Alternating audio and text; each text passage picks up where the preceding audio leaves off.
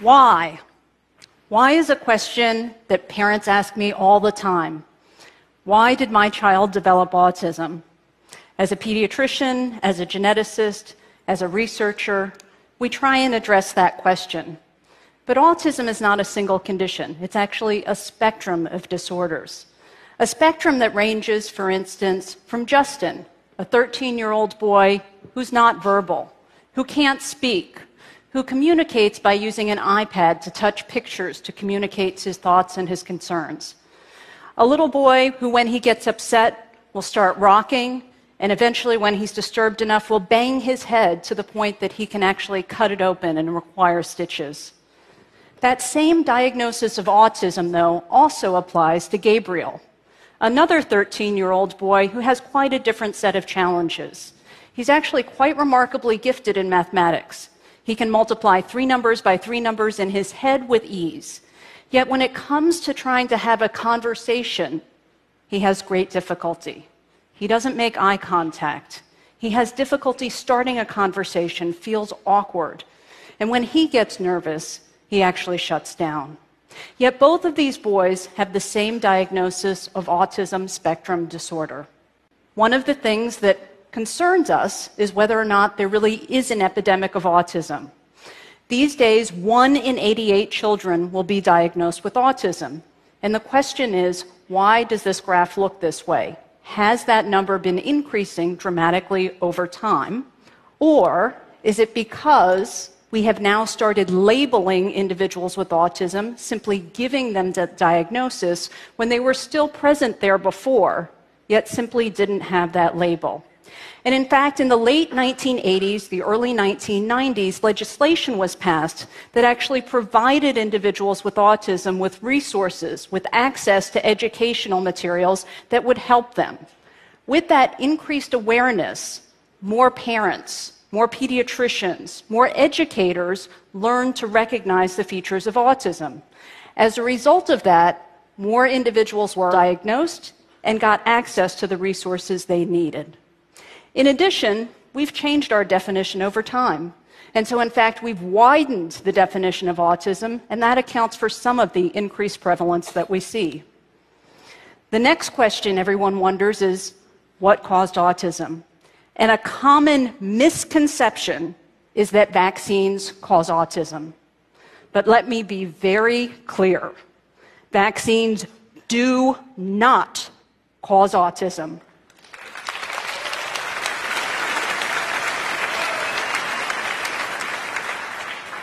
In fact, the original research study that suggested that was the case was completely fraudulent. It was actually retracted from the journal Lancet in which it was published, and that author, a physician, had his medical license taken away from him. The Institutes of Medicine, the Centers for Disease Control, have repeatedly investigated this, and there is no credible evidence that vaccines cause autism.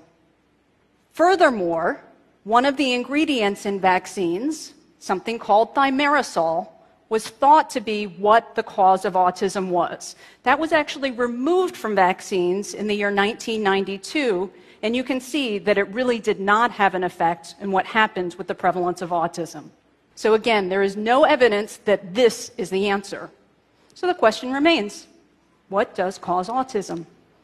In fact, there's probably not one single answer. Just as autism is a spectrum, there's a spectrum of etiologies, a spectrum of causes. Based on epidemiological data, we know that one of the causes, or one of the associations, I should say, is advanced paternal age. That is, increasing age of the father at the time of conception. In addition, another vulnerable and critical period in terms of development is when the mother's pregnant. During that period, while the fetal brain is developing, we know that exposure to certain agents can actually increase the risk of autism. In particular, there's a medication, valproic acid, which mothers with epilepsy sometimes take, we know can increase that risk of autism. In addition, there can be some infectious agents that can also cause autism. And one of the things I'm going to spend a lot of time focusing on are the genes that can cause autism. I'm focusing on this not because genes are the only cause of autism, but it's a cause of autism that we can readily define and be able to better understand the biology and understand better how the brain works so that we can come up with strategies to be able to intervene. One of the genetic factors that we don't understand, however, is the difference that we see in terms of males and females. Males are affected four to one compared to females with autism, and we really don't understand what that causes. One of the ways that we can understand that genetics is a factor is by looking at something called the concordance rate. In other words, if one sibling has autism, what's the probability that another sibling in that family will have autism? And we can look in particular at three types of siblings identical twins, twins that actually share 100% of their genetic information and shared the same intrauterine environment, versus fraternal twins, twins that actually share 50% of their genetic information, versus regular siblings, brothers, sisters, sisters, sisters, also sharing 50% of their genetic information, yet not sharing the same intrauterine environment. And when you look at those concordance ratios, one of the striking things that you will see is that in identical twins, that concordance rate is 77%. Remarkably, though, it's not 100%. It is not that genes account for all of the risk for autism, but yet they account for a lot of that risk because when you look at fraternal twins, that concordance rate is only 31%. On the other hand, there is a difference between those fraternal twins and the siblings, suggesting that there are common exposures for those fraternal twins that may not be shared as commonly with siblings alone. So, this provides some of the data that autism is genetic. Well, how genetic is it? When we compare it to other conditions that we're familiar with, things like cancer, heart disease, diabetes, in fact, genetics plays a much larger role in autism than it does in any of these other conditions. But with this, that doesn't tell us what the genes are. It doesn't even tell us in any one child is it one gene or potentially a combination of genes. And so, in fact, in some individuals with autism, it is genetic. That is, that it is one single, powerful, deterministic gene that causes the autism. However, in other individuals, it's genetic. That is, that it's actually a combination of genes, in part with the developmental process that ultimately determines that risk for autism. We don't know in any one person necessarily which of those two answers it is until we start digging deeper. So the question becomes how can we start to identify what exactly those genes are? And let me pose something that might not be intuitive. In certain individuals, they can have autism for a reason that is genetic, but yet not because of autism running in the family. And the reason is because in certain individuals, they can actually have genetic changes or mutations that are not passed down from the mother or from the father, but actually start brand new in them. Mutations that are present in the egg or the sperm at the time of conception, but have not been passed down generation through generation within the family. And we can actually use that strategy to now understand and to identify those genes causing autism in those individuals. So, in fact, at the Simons Foundation, we took 2,600 individuals that had no family history of autism, and we took that child and their mother and father and used them to try and understand what were those genes causing autism in those cases. To do that, we actually had to comprehensively be able to look at all that genetic information and determine what those differences were between the mother, the father, and the child. In doing so, I apologize, I'm going to use an outdated analogy of encyclopedias rather than Wikipedia, but I'm going to do so to try and help make the point that as we did this inventory, we needed to be able to look at massive amounts of information. Our genetic information is organized into a set of 46 volumes. And when we did that, we had to be able to count for each of those 46 volumes, because in some cases with autism, there's actually a single volume that's missing. We had to get more granular than that, though, and so we had to start opening those books.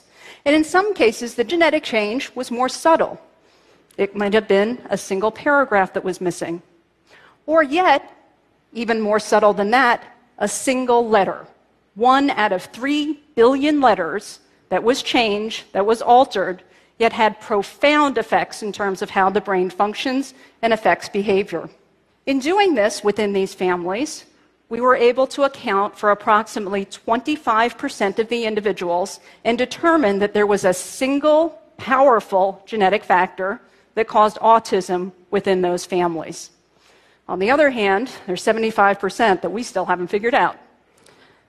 As we did this, though, it was really quite humbling because we realized that there was not simply one gene for autism. In fact, the current estimates are that there are 200 to 400 different genes that can cause autism. And that explains in part why we see such a broad spectrum in terms of its effects. Although there are that many genes, there is some method to the madness. It's not simply random 200, 400 different genes, but in fact, they fit together they fit together in a pathway, they fit together in a network that's starting to make sense now in terms of how the brain functions. We're starting to have a bottom up approach where we're identifying those genes, those proteins, those molecules, understanding how they interact together to make that neuron work, understanding how those neurons interact together to make circuits work, and understand how those circuits work to now control behavior. And understand that both in individuals with autism as well as individuals who have normal cognition. But early diagnosis is a key for us. Being able to make that diagnosis of someone who's susceptible at a time in a window where we have the ability to transform, to be able to impact that growing, developing brain is critical. And so, folks like Ami Klin have developed methods to be able to take infants, small babies, and be able to use biomarkers, in this case, eye contact and eye tracking, to identify an infant at risk. This particular infant, you can see making very good eye contact with this woman as she's singing Itsy Bitsy Spider, in fact, is not going to develop autism. This baby we know is going to be in the clear. On the other hand, this other baby is going to go on to develop autism. In this particular child, you can see it's not making good eye contact. Instead of the eyes focusing in and having that social connection, looking at the mouth, looking at the nose, looking off in another direction, but not again socially connecting. And being able to do this on a very large scale, screen infants, screen children for autism through something very robust, very reliable, is going to be very helpful to us in terms of being able to intervene at an early stage when we can have the greatest impact. How are we going to intervene? It's probably going to be a combination of factors. In part, in some individuals, we're going to try and use medications. And so, in fact, identifying the genes for autism is important for us to identify drug targets, to identify things that we might be able to impact and can be certain that that's really what we need to do in autism. But that's not going to be the only answer. Beyond just drugs, we're going to use educational strategies. Individuals with autism some of them are wired a little bit differently. They learn in a different way. They absorb their surroundings in a different way, and we need to be able to educate them in a way that serves them best. Beyond that, there are a lot of individuals in this room who have great ideas in terms of new technologies we can use. Everything from devices we can use to train the brain to be able to make it more efficient and to compensate for areas in which it has a little bit of trouble, to even things like Google Glass. You could imagine, for instance, Gabriel with his social awkwardness might be able to wear Google Glass with an earpiece in his ear and have a coach be able to help him, be able to help think about conversations, conversation starters, being able to even perhaps one day invite a girl out on a date. All of these tech, new technologies just offer tremendous opportunities for us to be able to impact the individuals with autism but yet we have a long way to go. As much as we know, there is so much more that we don't know. And so I invite all of you to be able to help us think about how to do this better, to use as a community our collective wisdom to be able to make a difference. And in particular, for the individuals and families with autism, I invite you to join the Interactive Autism Network, to be part of the solution to this, because it's going to take really a lot of us to think about what's important, what's going to be a meaningful difference. As we think about something that's potentially a solution, how well does it work? Is it something that's really going to make a difference in your lives as an individual, as a family with autism? We're going to need individuals of all ages, from the young to the old, and with all different shapes and sizes of the autism spectrum disorder to make sure that we can have an impact. So I invite all of you to join the mission and to help to be able to make the lives of individuals with autism so much better and so much richer. Thank you.